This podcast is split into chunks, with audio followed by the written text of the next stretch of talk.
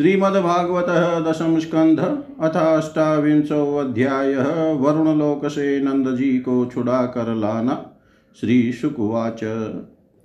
एकादश्यां निराहार समभ्यर्च्य जनार्दनम् स्नातुं नन्दस्तु कालिन्द्या द्वादश्यां जलमाविशत्। तं गृहीत्वा नयदभृत्यो वरुणस्याशुरोऽन्तिकम् अविज्ञायाशुरीं वेलां प्रविष्टमुदकं निशि। चुक्रुशुस्तमपश्यन्त कृष्णरामेति गोपका भगवांस्तदुपसृत्य पितरं वरुणाहृतम् तदन्तिकं गतो राजन् स्वानामभयदो विभु। प्राप्तं वीक्ष्य ऋषिकेशं लोकपालसपर्यया। महत्या पूजयित्वाह तदर्शन्महोत्सव। वरुण उवाच अद्य मे निवृतो देहोऽद्येवार्थोऽधिगत प्रभो। त्वत्पादभाजो भगवन्न वापुपारमध्वन नमस्तुभ्यं भगवते ब्रह्मणे, परमात्मने। न यत्र श्रूयते माया, लोकसृष्टिविकल्पना।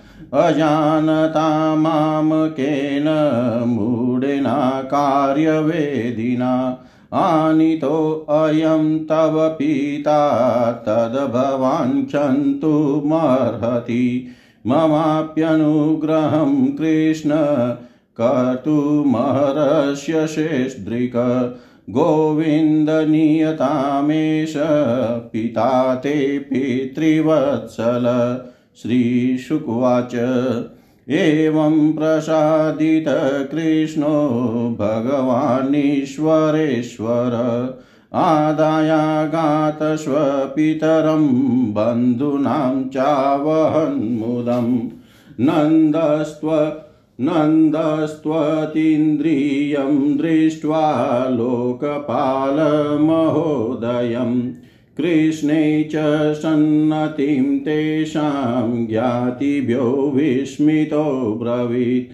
ते त्वोतशुक्यधियो राजन्, मत्वा गोपास्तमीश्वरम्। अपि नः स्वगतिं सूक्ष्मामुपाधास्य दधीश्वर इति स्वनामश भगवान् विज्ञायाखिलदृक्स्वयं सङ्कल्पसिद्धये तेषां कृपये तदचिन्तयत्। जनो वै लोक एतस्मिन् विद्या कामकर्मभिः ऊचावचाशु गतिषु न वेद स्वां गतिं भ्रमन्। इति संचिन्त्य भगवान् महाकारुणिको हरि। दर्शयामास लोकं स्वं गोपानां तमसः परं।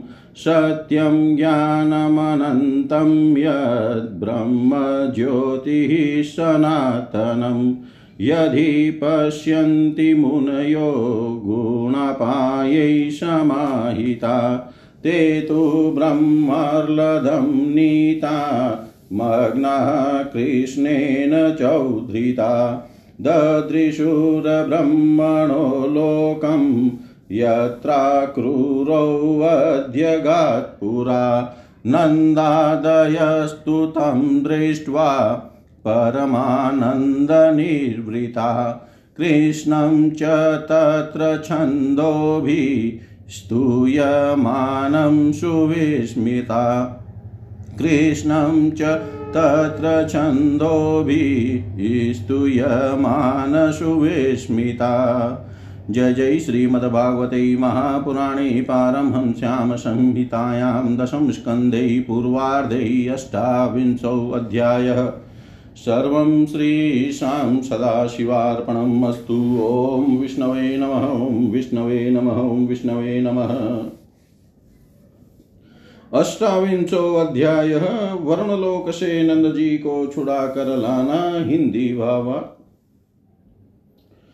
श्री सुखदेव जी कहते हैं, परीक्षित, नंद बाबा ने कार्तिक शुक्ल एकादशी का उपवास किया और भगवान की पूजा की तथा उसी दिन रात में द्वादशी लगने पर स्नान करने के लिए यमुना जल में प्रवेश किया।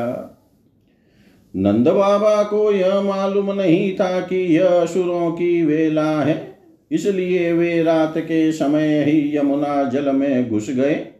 उस समय वरुण के सेवक एक असुर ने उन्हें पकड़ लिया और वह अपने स्वामी के पास ले गया। नंद बाबा के खो जाने से व्रज के सारे गोप श्री कृष्ण, अब तुम ही अपने पिता को ला सकते हो। बलराम, अब तुम्हारा ही भरोसा है। इस प्रकार कहते हुए रोने पीटने लगे। भगवान श्री कृष्ण सर्वशक्तिमान है। एवं सदा से ही अपने भक्तों का भय भगाते आए हैं। जब उन्होंने व्रजवासियों का रोना पीटना सुना और यह जाना कि पिताजी को वरुण का कोई सेवक ले गया है, तब वे वरुण जी के पास गए। जब लोकपाल वरुण ने देखा कि समस्त जगत के अतीर इंद्रिय और बहिर्ंद्रियों के प्रवर्तक भगवान श्री कृष्ण स्वयं ही उनके यहाँ पधारे हैं। तब उन्होंने उनकी बहुत बड़ी पूजा की। भगवान के दर्शन से उनका रोम रोम आनंद से खिल उठा। इसके बाद उन्होंने भगवान से निवेदन किया। वरुण जी ने कहा, प्रभु आप मेरा शरीर धार, आज मेरा शरीर धारण करना सफल हुआ। आज मुझे संपूर्ण पुरुषार्थ प्राप्त हो गया। क्योंकि आज मुझे आपके चरणों की सेवा का शुभ अवसर प्राप्त हुआ है। भगवान, जिन्हें भी आपके चरण कमलों की सेवा का शु अवसर मिला, वे भवसागर से पार हो गए। आप भक्तों के, भगवान वेदांतियों के, ब्रह्म और योगियों के परमात्मा हैं। आपके स्वरूप में विभिन्न लोक सृष्टियों की कल्पना करने वाली माया नहीं है, ऐसा श्रुति कहती है। मैं आपको नमस्कार करता हूँ। प्रभो, मेरा यह सेवक बड़ा मूढ़ और अनजान है, वह अपने कर्तव्य को भी नहीं जानता। वही आपके पिताजी को ले आया है। आप कृपा करके उसका अपराध क्षमा कीजिए। गोविंद, मैं जानता हूँ कि आप अपने पिता के प्रति बड़ा प्रेम भाव रखते हैं।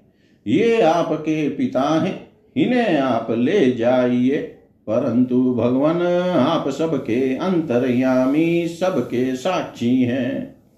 इसलिए विश्व विमोहन श्री कृष्ण आप मुझ दास पर भी कृपा कीजिए। श्री सुखदेव जी कहते हैं, परीक्षित। भगवान श्री कृष्ण ब्रह्मा आदि ईश्वरों के भी ईश्वर हैं। लोकपाल वरुण ने इस प्रकार उनकी स्तुति करके उन्हें प्रसन्न किया। इसके बाद भगवान अपने पिता नंद जी को लेकर व्रज में चले आए और व्रजवासी भाई बंधुओं को आनंदित किया। नंद बाबा ने वरुण लोक में लोकपाल के इंद्रियातीत ऐश्वर्य और सुख संपत्तियों को देखा तथा यह भी देखा कि वहाँ के निवासी उनके पुत्र श्री कृष्ण के चरणों में झुक झुक कर प्रणाम कर रहे हैं। उन्हें बड़ा विस्मय हुआ। उन्होंने व्रज में आकर अपने जाति भाइयों को यह सब बातें कह सुनाई। परीक्षित, भगवान के प्रेमी गोप यह सुनकर ऐसा समझने लगे कि अरे, ये तो स्वयं भगवान है। तब उन्होंने मन ही मन बड़ी उत्सुकता से विचार किया। कि क्या कभी जगदीश्वर भगवान श्री कृष्ण हम लोगों को भी अपना वह मायातीत स्वधाम, जहाँ केवल इनके प्रेमी भक्त ही जा सकते हैं, दिखलाएँगे? परीक्षित, भगवान श्री कृष्ण स्वयं सर्वदर्शी है, भला उनसे यह बात कैसे छिपी रहती? वे अपने आत्मीय गोपों की अभिलाषा जान गए और उनका संकल्प सिद्ध करने के लिए कृपा से भरकर इस प्रकार सोचने लगे। इस संसार में जीव ज्ञान वश शरीर में आत्म बुद्धि करके भांति भांति की कामना और उनकी पूर्ति के लिए नाना प्रकार के कर्म करता है। फिर उनके फलस्वरूप देवता, मनुष्य, पशु, पक्षी आदि ऊँची नीची योनियों में भटकता फिरता है। अपनी असली गति को, आत्मस्वरूप को नहीं पहचान पाता। परम दयालु भगवान श्री कृष्ण ने इस प्रकार सोच कर उन गोपों को माया अंधकार से अतीत अपना परम धाम दिखलाया। भगवान ने पहले उनको उस ब्रह्म का साक्षात्कार करवाया, जिसका स्वरूप सत्य ज्ञान, अनंत सनातन और ज्योति ही स्वरूप है। तथा समाधि निष्ठ गुणातीत पुरुष ही जिसे देख पाते हैं। जिस जलाशय में अक्रूर को भगवान ने अपना स्वरूप दिखलाया था, उसी ब्रह्म स्वरूप ब्रह्मार्लद में भगवान उन गोपों को ले गए। वहाँ उन लोगों ने उसमें डुबकी लगाई। वे वे ब्रह्म ह्रद में प्रवेश कर गए। तब भगवान ने उसमें से उनको निकाल कर अपने परम धाम का दर्शन कराया। उस दिव्य भगवत स्वरूप लोक को देख कर नंद आदि गोप परमानंद में मग्न हो गए। वहाँ उन्होंने देखा कि सारे वेद मूर्तिमान होकर भगवान श्री कृष्ण की स्तुति कर रहे हैं। यह देख कर वे सब के सब परम विस्मित हो गए।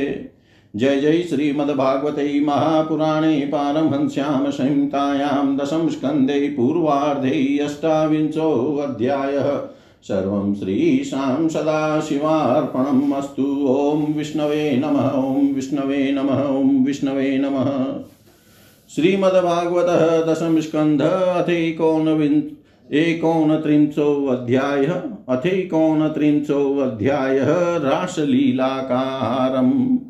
श्रीशुकुवाच भगवान् पीता रात्रि शरदोत्फुलमल्लिका वीक्ष्यरन्तुं मनश्चक्रे योगमायामुपाश्रित। तदोडुराज ककुभः करेर्मुखं प्राच्या विलिम्पनरुणेन सन्तमै स चर्षणीनामुदगाचुचो मृजन् प्रिय प्रियाया इव दीर्घदर्शन। दृष्ट्वा कुमुद्वन्तमखण्डमण्डलं रमाननाभं नवकुङ्कुमारुणम् वनं च तत्कोमलगौभिरञ्जितं जगौ कलं वां दृशां मनोहरम्। निशम्य गीतं तदनङ्गवर्धनं। व्रजस्त्रियकृष्णगृहीतमानसा।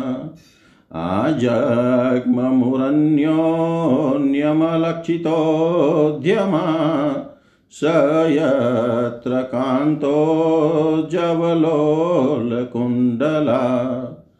दुहन्त्योऽभिययुकाश्चिद्दोहं हित्वा समुत्सुका।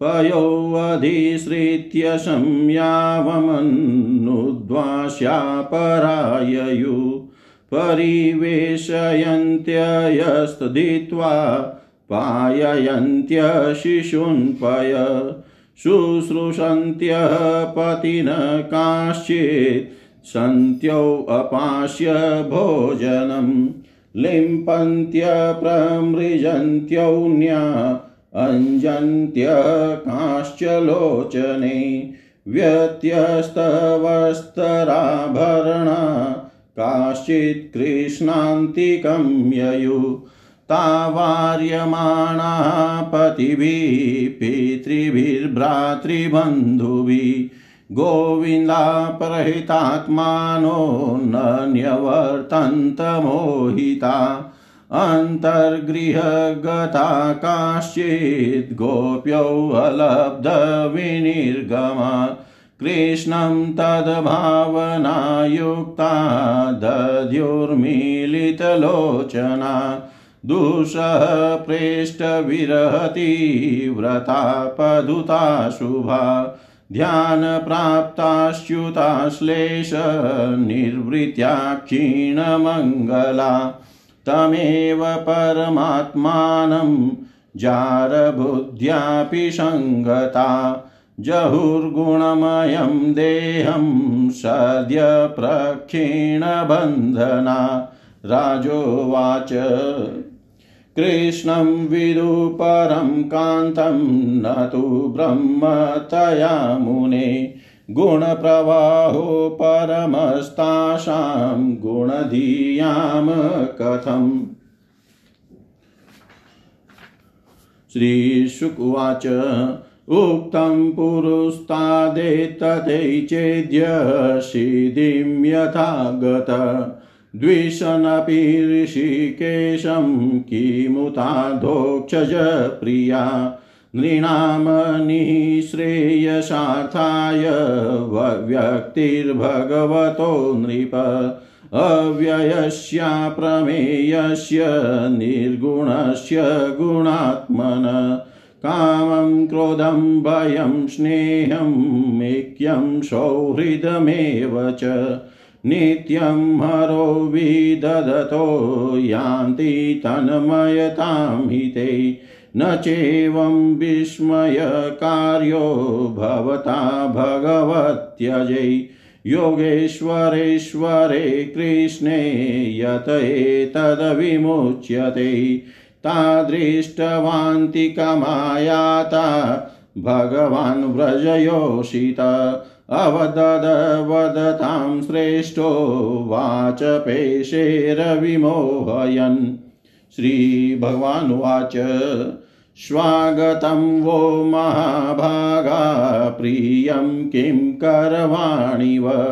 व्रजस्यानामयं कचिद्भृतागमनकारणम् रजन्येषा घोररूपा घोरसत्त्वनिषेविता प्रतीयात व्रजं नेहस्तेयं स्त्रीभिषु मध्यमा मातरः पितरः पुत्रा भ्रातरः पतयश्च व विचिन्वन्ति हय पश्यन्तो मा क्रीडमं बन्धुसाध्वसम् दृष्टं वनं कुसुमितं राकेशकररञ्जितं यमुनानीललिलैजतरुपल्लवशोभितं तदयातमागि तत् तदयातमाचिरं गोष्ठं शुश्रूष्ध्वं पतिनः सति। क्रन्दन्ति वत्सबालाश्च तान् पाययत दुयात्। अथवा मदविस्नेहाद् भवत्यो यन्त्रिताशया। आगतायुपपन्नं व प्रीयन्ते मयि जन्तव। भतुः शुश्रूषणं स्त्रीणां परो धर्मो ह्यमायया तद्बन्धूनां च कल्याण्य प्रजानां चानुपोषणं दुशीलो दुर्भगो वृद्धो जडो रोग्यधनोऽपि वा पतिः स्त्रीभिर्न हातव्यो लोकेप्सुभिरपातकी ऐश्वर्यमयस्यं च फल्गुकृत्रं भयावहं जुगुप्सितं च सर्वत्र औपपत्यं कुलहे स्त्रिया श्रवणाददर्शनाध्यानान्मयि भावोऽनुकीर्तनात् न तथा सन्निकर्षेण प्रतियात ततो गृहान् श्रीशुकुवाच। इति विप्रियमाकर्ण्य गोप्यो गोविन्दभाषितम् विषन्ना भग्नसङ्कल्पाश्चिन्तामापुर्दुरत्ययाम् कृत्वा मुखान्यवशुचश्वसनेन शुष्यद बिम्बाधराणि चरणेन भुवं लिखन्त्य। अस्त्रैरुपातमशिभिः कुचकुङ्कमानि तस्तुर्मृजन्त्यौरुदुक्बराश्मतूष्णीम् प्रेष्टं प्रियेतरमिव प्रतिभाषमाणम्। कृष्णं तदर्थविनिवर्तितः सर्वकाम।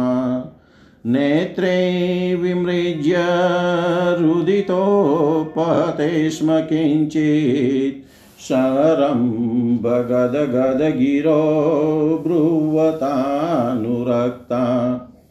गोप्य ऊचु मेवं विव मेवं विभोऽर्हति भवान् गदितुं नृशंसं। सन्त्यज्य सर्वविषयास्तव पादमूलम्।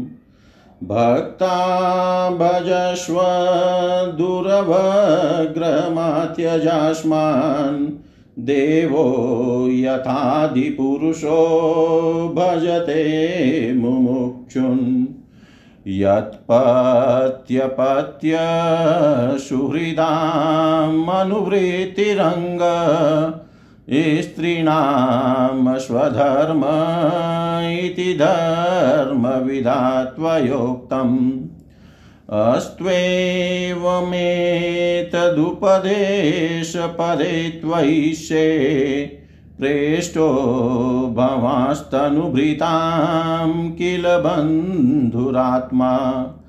कुर्वन्ति त्वयि रतिं कुशलाश्वात्मन।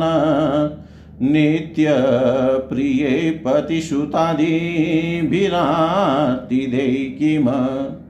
तन प्रसीद परमेश्वरमाश्मछिन्दा तन्न प्रसीद परमेश्वरमाश्मछिन्ध्या आशाम्भृता त्वयि चिरादरविन्दनेत्र। आशाम्भृतां त्वयि चिरादरविन्दनेत्र।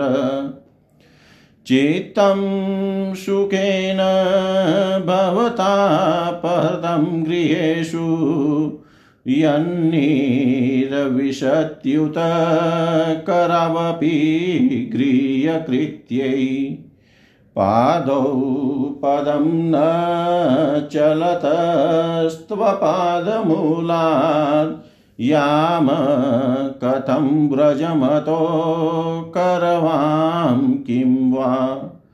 सिञ्चाङ्गनस्त्वदरामृतपूरकेण आशावलोककलगितद्रहिच्छयाग्निम् नो चेदवयं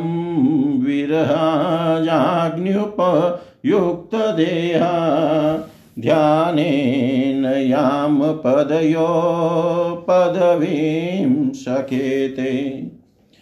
यर्याम्बुजाक्ष तव पादतलं रमाया।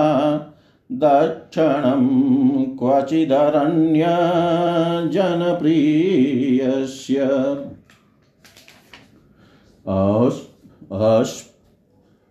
अस्प्राक्ष्म तत्प्रभृति नान्यसमक्षमङ्ग स्थातुं त्वयाभिरमिता बतपार्याम श्रीर्यत्पदाम्बुजरजश्चकमे तुलस्या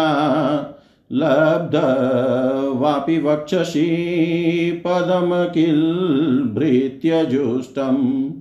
यस्याश्ववीक्षणकृतेऽन्यशुरप्रयासस्तदवद वयं च तव पादरज प्रपन्ना तन्न प्रसीद ते अङ्घ्रिमूलम् प्राप्ता विसृज्य वसतिस्त्वदुपासनाशा त्वत्सुन्दरस्मितनिरीक्षण तीव्रकाम तप्तात्मनां पुरुषभूषण देहि दास्यम्।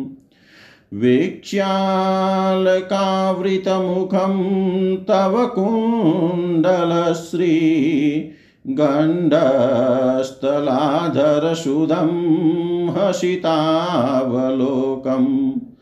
दत्ताभयं च भुजदण्डयुगं विलोक्य वक्षश्रियैकरमणं च भवामदास्य कास्त्र्यङ्गते कल्पदायतमूर्छितेन सम्मोहितार्यचरिताञ्चले त्रिलोक्याम् त्रैलोक्यशोभगमिदं च निरीक्ष्य रूपम् यदगोद्विजद्रुममृगा पुलकान्यबिभ्रन व्यक्तं भवान् व्रजभयार्तिहरोऽभिजातो देवो यथाधिपुरुषशुरलोकगोप्ता। तन्नो निधेहि करपङ्कजमार्तबन्धो तप्तस्तनेषु च शिरसु च किं करीणाम्? श्रीशुकुवाच। इति विक्लवितं तासां श्रुत्वा योगेश्वरेश्वर प्रहस्य सदयं गोपीरात्मा रामोऽप्यरिरमत्। ताभिसमेताभिरुदारचेष्टित। प्रिये क्षणोत्फुलमुखिवीरच्युत। उदारहासद्विजकुन्ददिदितिर्व्यरोचतैनाङ्क इवोडुभिर्वृत उपगीयमान उद्गायन् वनिता शतयुतप मालामबिभ्रदवैजयन्तीं व्यचरन् मण्डयन् वनम्। नद्या पुलिनमाविश्य गोपीभिर्हिमवालुकं रेमे ततरलानन्दकुमुदामोदवायुना बाहुप्रसारपरिरम्भक्रालो बाहुप्रसारपरिरम्भकरालकोरु निविस्तनालभनर्मन् खाग्रपातै। श्वेल्यावलोकहसितै व्रज सुन्दरीणाम् उत्तम्भयन् रतिपतिं रमयाञ्चकार एवं भगवत कृष्णाल्लब्धमाना महात्मन। आत्मानां मे निरे स्त्रीणां मानिन्योऽभ्यधिकं भुवि। तासां ततः सौभगमदं वीक्ष्यमानं च केशव। प्रशमाय प्रसादाय तत्रैवान्तरधीयत। प्रशमाय प्रसादाय तत्रैवान्तरधीयत। जय जय श्रीमद्भागवते महापुराणे पारमहंस्यां सहितायां दशमस्कन्धे पूर्वार्धे भगवतो रासक्रीडावर्णनं नामेकोनत्रिंशोऽध्यायः सर्वं श्रीशां सदाशिवार्पणम् अस्तु। ॐ विष्णवे नमः, ॐ विष्णवे नमः, ॐ विष्णवे नमः। एकोनत्रिंशोऽध्यायः रासलीला का आरंभ हिंदी भावार्थ श्री सुखदेव जी कहते हैं, परीक्षित शरद ऋतु थी। उसके कारण बेला, चमेली आदि सुगंधित पुष्प खिलकर मह मह, महक रहे थे। भगवान ने चिरहरण के समय गोपियों को जिन रात्रियों का संकेत किया था, वे सब की सब पूंजीभूत होकर एक ही रात्रि के रूप में उल्लसित हो रही थी। भगवान ने उन्हें देखा। देख कर दिव्य बनाया। गोपियाँ तो चाहती ही थी।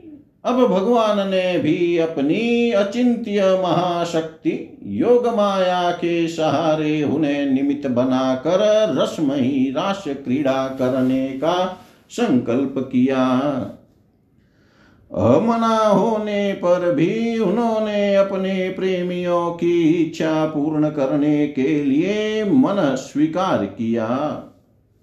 भगवान के संकल्प करते ही चंद्रदेव ने प्राची दिशा के मुखमंडल पर अपने शीतल किरण रूपी कर कमलों से लाली माँ की रौली के शर मल दी।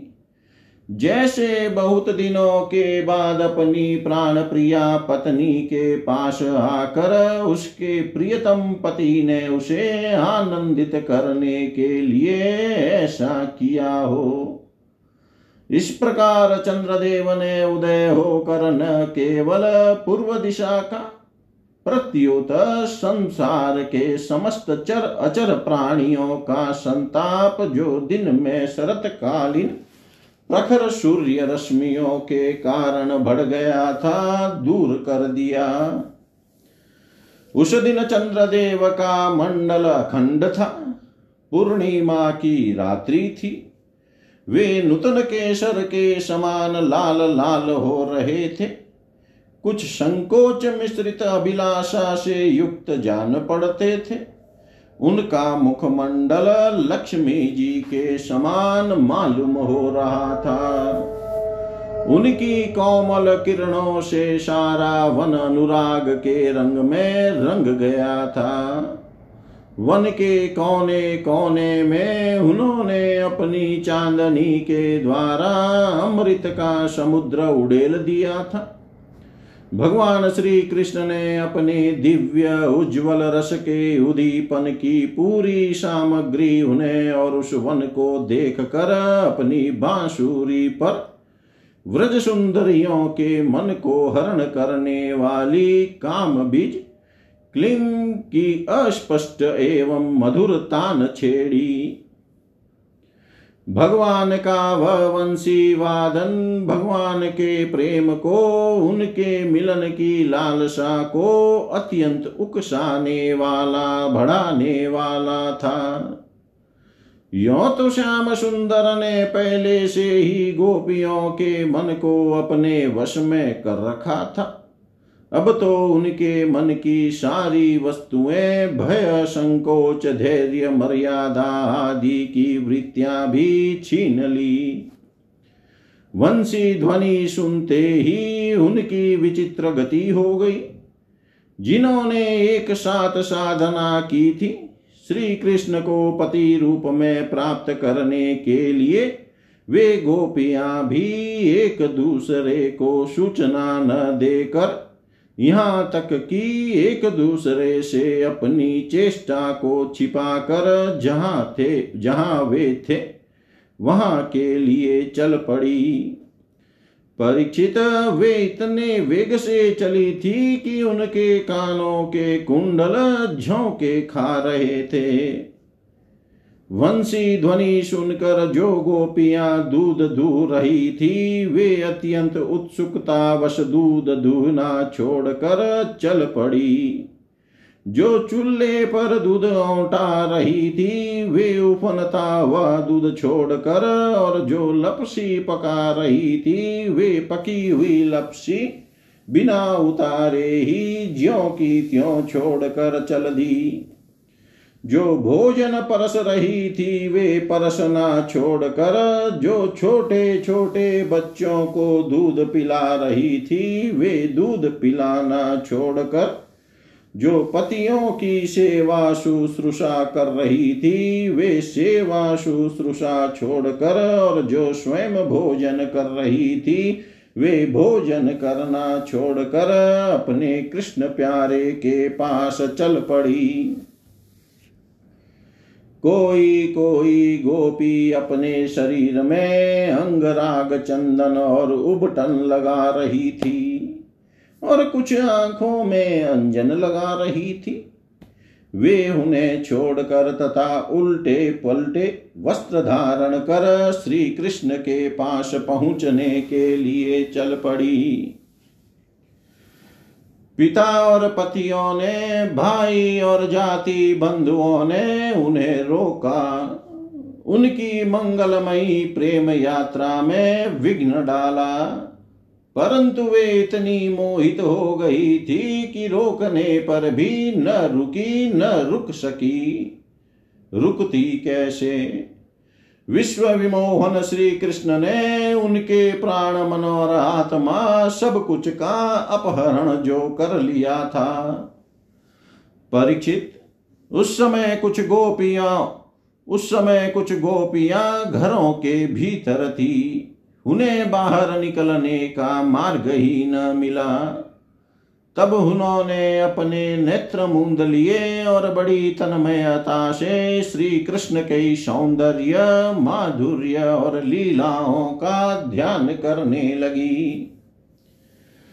परीक्षित, अपने परम प्रियतम श्री कृष्ण के असह्य विरह की तीव्र वेदना से उनके हृदय में इतनी व्यथा, इतनी जलन हुई कि वे उनमें जो कुछ अशुभ संस्कारों का लश मात्र अवशेष था, वह भस्म हो गया। इसके बाद तुरंत ही ध्यान लग गया। ध्यान में उनके सामने भगवान श्री कृष्ण प्रकट हुए। उन्होंने मन ही मन बड़े प्रेम से, बड़े आवेग से उनका लिंगन किया।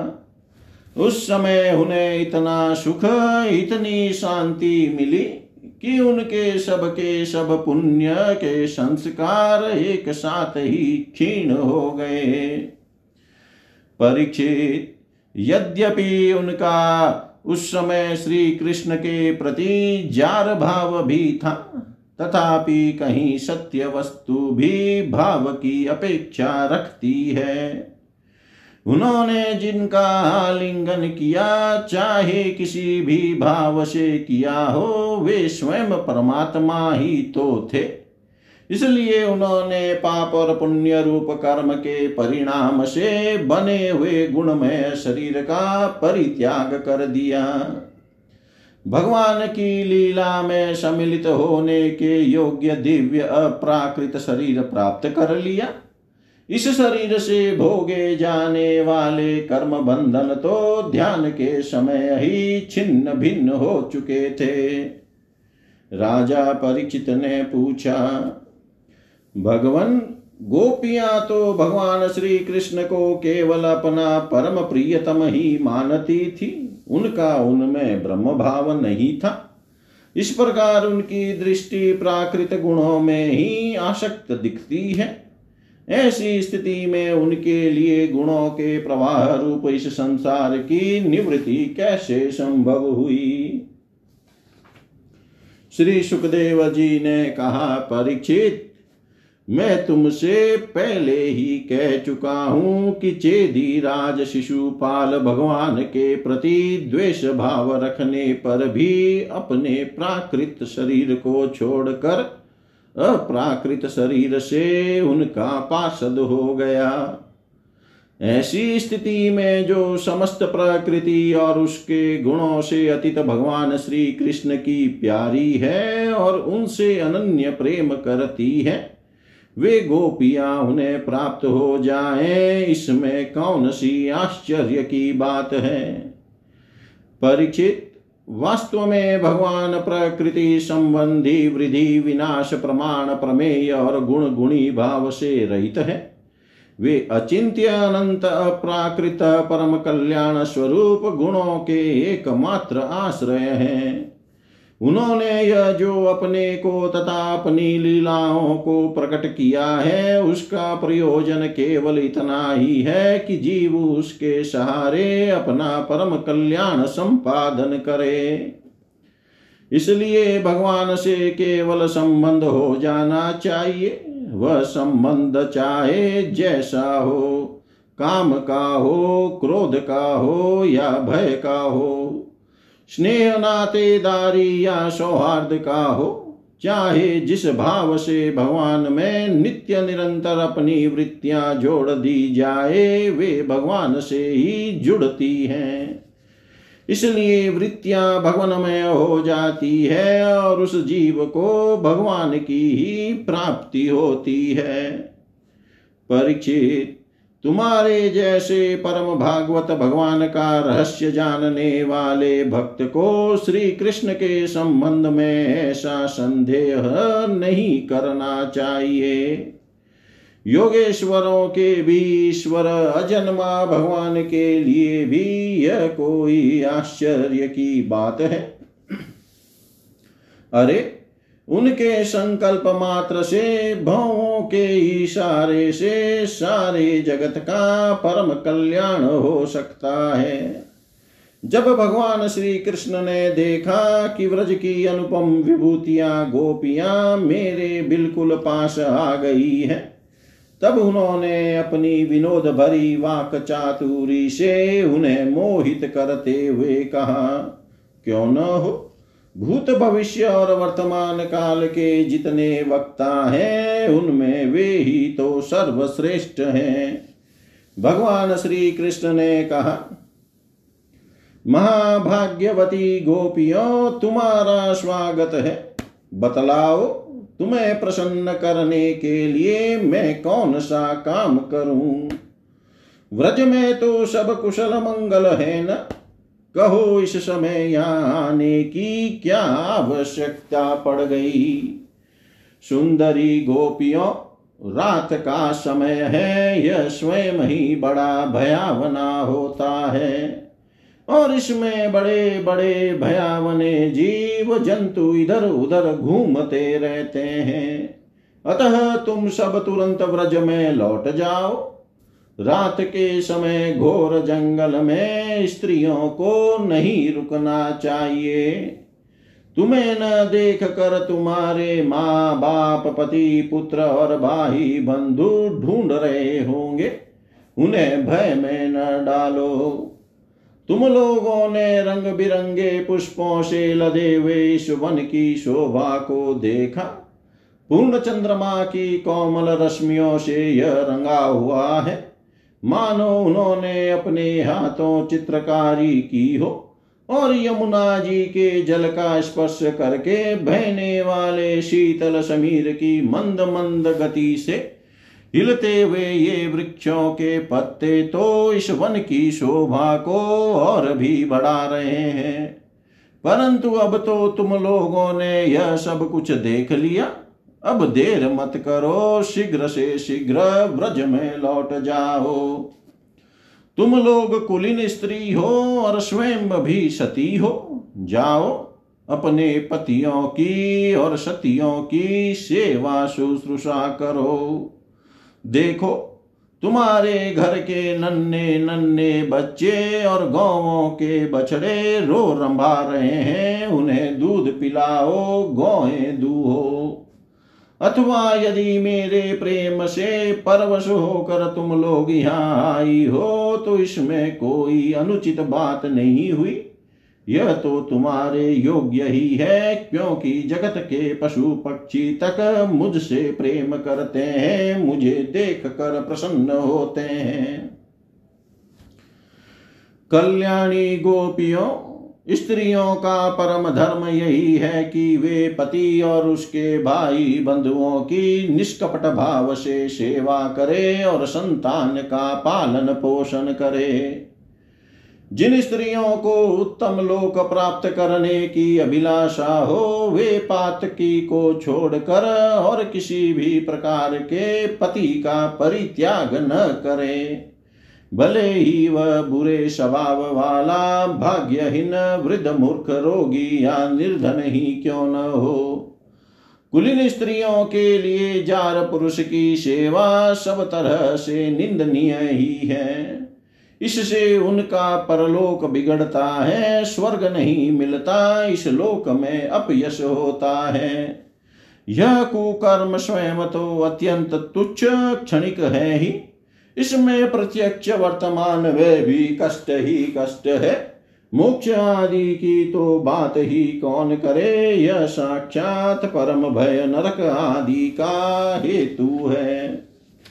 गोपियों, मेरी लीला और गुणों के श्रवण से, रूप के दर्शन से, उन सब के कीर्तन और ध्यान से मेरे प्रति जैसे अनन्य प्रेम की प्राप्ति होती है, वैसे प्रेम की प्राप्ति पास रहने से नहीं होती। इसलिए तुम लोग अभी अपने अपने घर लौट जाओ। श्री सुखदेव जी कहते हैं, परीक्षित भगवान श्री कृष्ण का यह प्रिय भाषण सुनकर गोपियाँ उदास खिन्न हो गई। उनकी आशा टूट गई। वे चिंता के अथा एवं पार समुद्र में डूबने उतराने लगी। उनके बिंबा फल पके हुए कुंदरू के समान लाल लाल अधर शोक के कारण चलने वाली लंबी और गर्म सांस से सूख गए। उन्होंने अपने मुँह नीचे की ओर लटका लिए। वे पैर के नखों से धरती कुरेदने लगी। नेत्रों से दुख के आँसू भय भय कर काजल के साथ वक्ष स्थल पर पहुँचने और वहाँ लगी हुई केसर को धोने लगे। उनका हृदय दुख से इतना भर गया कि वे कुछ बोल न सकी, चुपचाप खड़ी रह गई। गोपियों ने अपने प्यारे श्याम सुंदर के लिए सारी कामनाएँ, सारे भोग छोड़ दिए थे। श्री कृष्ण में उनका अनन्य अनुराग परम प्रेम था। जब उन्होंने अपने प्रियतम श्री कृष्ण की यह निष्ठुरता से भरी बात सुनी, जो बड़ी ही अप्रिय सी मालूम हो रही थी, तब उन्हें बड़ा दुख हुआ। आँखें रोते रोते लाल हो गई, आंसुओं के मारे रुंध गई। उन्होंने धीरज धारण करके अपनी आँखों के आँसू पहुँचे और फिर प्रणय कोप के कारण वे गदगद वाणी से कहने लगी। गोपियों ने कहा, प्यारे श्री कृष्ण तुम घट घट व्यापी हो। हमारे हृदय की बात जानते हो। तुम्हें इस प्रकार निष्ठुरता भरे वचन नहीं कहने चाहिए। हम सब कुछ छोड़कर केवल तुम्हारे चरणों में ही प्रेम करती हैं। इसमें संदेह नहीं कि तुम स्वतंत्र और हटीले हो। तुम पर हमारा कोई वश नहीं है। फिर भी तुम अपनी ओर से जैसे आदि पुरुष भगवान नारायण कृपा करके अपने मुमुक्षु भक्तों से प्रेम करते हैं। वैसे ही हमें स्वीकार कर लो, हमारा त्याग मत करो। प्यारे श्याम सुंदर, तुम सब धर्मों का रहस्य जानते हो। तुम्हारा यह कहना कि अपने पति, पुत्र और भाई बंधुओं की सेवा करना ही स्त्रियों का स्वधर्म है। अक्षरश ठीक है। परंतु इस उपदेश के अनुसार हमें तुम्हारी ही सेवा करनी चाहिए, क्योंकि तुम ही सब उपदेशों के पद चरम लक्ष्य हो। साक्षात भगवान हो, तुम ही समस्त शरीरधारियों के सुहृद हो, आत्मा हो और परम प्रियतम हो। आत्मज्ञान में निपुण महापुरुष तुमसे ही प्रेम करते हैं, क्योंकि तुम नित्य प्रिय एवं अपने ही आत्मा हो। अनित्य एवं दुखद पति पुत्र आदि से क्या प्रयोजन है? परमेश्वर, इसलिए हम पर प्रसन्न हो, वो कृपा करो। कमल नयन चीर काल से तुम्हारे प्रति पाली पोषी आशा, अभिलाषा की लहला लह लहाती लता का छेदन मत करो। मनमोहन, अब तक हमारा चित घर के काम धंधों में लगता था। इसी से हमारे हाथ भी उनमें रमे हुए थे। परंतु तुमने हमारे देखते देखते हमारा वह चित लूट लिया। इसमें तुम्हें कोई कठिनाई भी नहीं उठानी पड़ी। तुम तो सुख स्वरूप हो न। परंतु अब तो हमारी गति मति निराली ही हो गई है। हमारे ये पैर तुम्हारे चरण कमलों को छोड़कर एक पग भी हटने के लिए तैयार नहीं है, नहीं हट रहे हैं। फिर हम व्रज में कैसे जाएँ? और यदि वहाँ जाएँ भी तो करें क्या? प्राण वल्लभ हमारे प्यारे सखा, तुम्हारी मंद मंद मधुर मुस्कान, प्रेम भरी चितवन और मनोहर संगीत ने हमारे हृदय में तुम्हारे प्रेम और मिलन की आग धतका दी है। उसे तुम अपने अधरों की रसधारा से बुझा दो, नहीं तो प्रियतम हम सच कहती हैं, तुम्हारी विरह व्यथा की आग से हम अपने अपने शरीर जला देंगी और ध्यान के द्वारा तुम्हारे चरण कमलों को प्राप्त करेंगी। प्यारे कमल नयन, तुम वनवासियों के प्यारे हो और वे भी तुमसे बहुत प्रेम करते हैं। इससे प्रायः तुम उन्हीं के पास रहते हो। यहाँ तक कि तुम्हारे जिन चरण कमलों की सेवा का अवसर स्वयं लक्ष्मी जी को कभी कभी ही मिलता है। उन्हीं चरणों का स्पर्श हमें प्राप्त हुआ, जिस दिन यह सौभाग्य हमें मिला। और तुमने हमें स्वीकार करके आनंदित किया। उसी दिन से हम और किसी के सामने एक क्षण के लिए भी ठहरने में असमर्थ हो गई है। पति पुत्रादि की, पति पुत्रादिकों की सेवा तो दूर रही। हमारे स्वामी, जिन लक्ष्मी जी का कृपा कटाक्ष प्राप्त करने के लिए बड़े बड़े देवता तपस्या करते रहते हैं वह लक्ष्मी जी तुम्हारे वक्ष स्थल में बिना किसी की प्रतिद्वंद्विता के स्थान प्राप्त कर लेने पर भी अपनी सौत तुलसी के साथ तुम्हारे चरणों की रज पाने की अभिलाषा किया करती है। अब तक के सभी भक्तों ने उस चरण रज का सेवन किया है। उन्हीं के समान हम भी तुम्हारी उसी चरण रज की शरण में आई है। भगवन, अब तक जिसने भी तुम्हारे चरणों की शरण ली, उसके सारे कष्ट तुमने मिटा दिए। अब तुम हम पर कृपा करो, हमें भी अपने प्रसाद का भाजन बनाओ। हम तुम्हारी सेवा करने की आशा अभिलाषा से घर, गाँव, कुटुंब सब कुछ छोड़कर तुम्हारे युगल चरणों की शरण में आई हैं। प्रियतम, वहाँ तो तुम्हारी आराधना के लिए अवकाश ही नहीं है। पुरुष भूषण पुरुषोत्तम, तुम्हारी मधुर मुस्कान और चारु चितवन ने हमारे हृदय में प्रेम की, मिलन की, आकांक्षा की आग धधका दी है। हमारा रोम रोम उससे जल रहा है। तुम हमें अपनी दासी के रूप में स्वीकार कर लो। हमें अपनी सेवा का अवसर दो। प्रियतम, तुम्हारा सुंदर मुख कमल जिस पर घुंघराली अलके झलक रही है। तुम्हारे ये कमनीय कपोल, जिन पर सुंदर सुंदर कुंडल अपना अनंत सौंदर्य बिखेर रहे हैं। तुम्हारे ये मधुर अधर जिनकी सुधा सुधा को भी लजाने वाली है। तुम्हारी यह नयन मनोहारी चितवन जो मंद मंद मुस्कान से उल्लसित हो रही है। तुम्हारी ये दोनों भुजाएँ जो शरणागतों को अभय दान देने में अत्यंत उदार है और तुम्हारा यह वक्ष स्थल जो लक्ष्मी जी का सौंदर्य की एकमात्र देवी का नित्य क्रीड़ा स्थल है। देख कर हम सब तुम्हारी दासी हो गई हैं।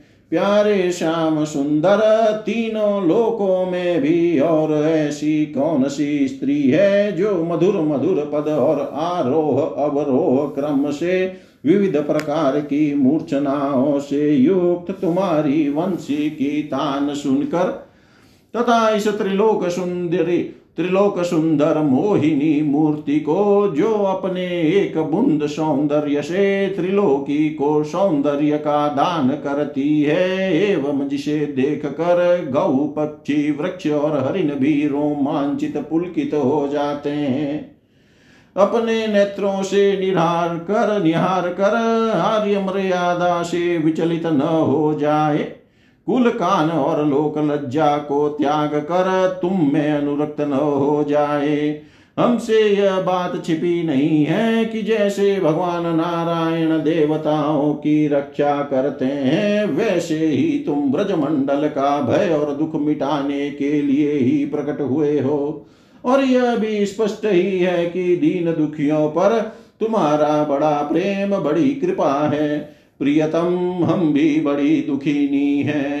तुम्हारे मिलन की आकांक्षा की आग से हमारा वक्ष स्थल जल रहा है। तुम अपनी इन दासियों के वक्ष स्थल और सिर पर अपने कोमल कर कमल रख रख कर इन्हें अपना लो। हमें जीवन दान दो, हमें जीवन दान दो। श्री सुखदेव जी कहते हैं परीक्षित भगवान श्री कृष्ण सनकादि योगियों और शिवादि योगेश्वरों के भी ईश्वर है। जब उन्होंने गोपियों की व्यथा और व्याकुलता से भरी वाणी सुनी, तब उनका हृदय दया से भर गया और यद्यपि वे आत्मा राम हैं, अपने आप में ही रमण करते रहते हैं। उन्हें अपने अतिरिक्त और किसी भी बाह्य वस्तु की अपेक्षा नहीं है, फिर भी उन्होंने हंसकर उनके साथ क्रीड़ा प्रारंभ की। भगवान श्री कृष्ण ने अपनी भाव भंगी और चेष्टाएँ गोपियों के अनुकूल कर दी, फिर भी वे अपने स्वरूप में ज्यो के त्यों एक रस स्थित थे, अच्युत थे।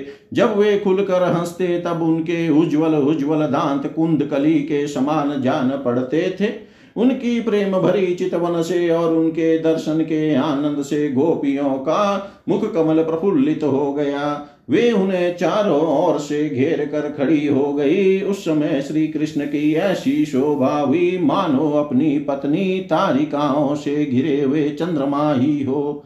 गोपियों के शत शत युतों के स्वामी भगवान श्री कृष्ण वैजयंती माला पहने वृंदावन को शोभायमान करते हुए विचरने लगे।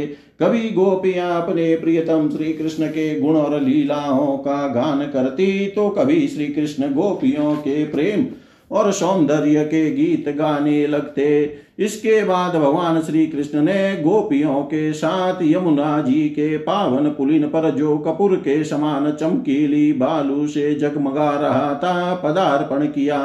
वह यमुना जी की तरल तरंगों से के स्पर्श से शीतल और कुमुदिनी की सहज सुगंध से सुवासित वायु के द्वारा सेवित हो रहा था। उस आनंद प्रद पुलिन पर भगवान ने गोपियों के साथ क्रीड़ा की।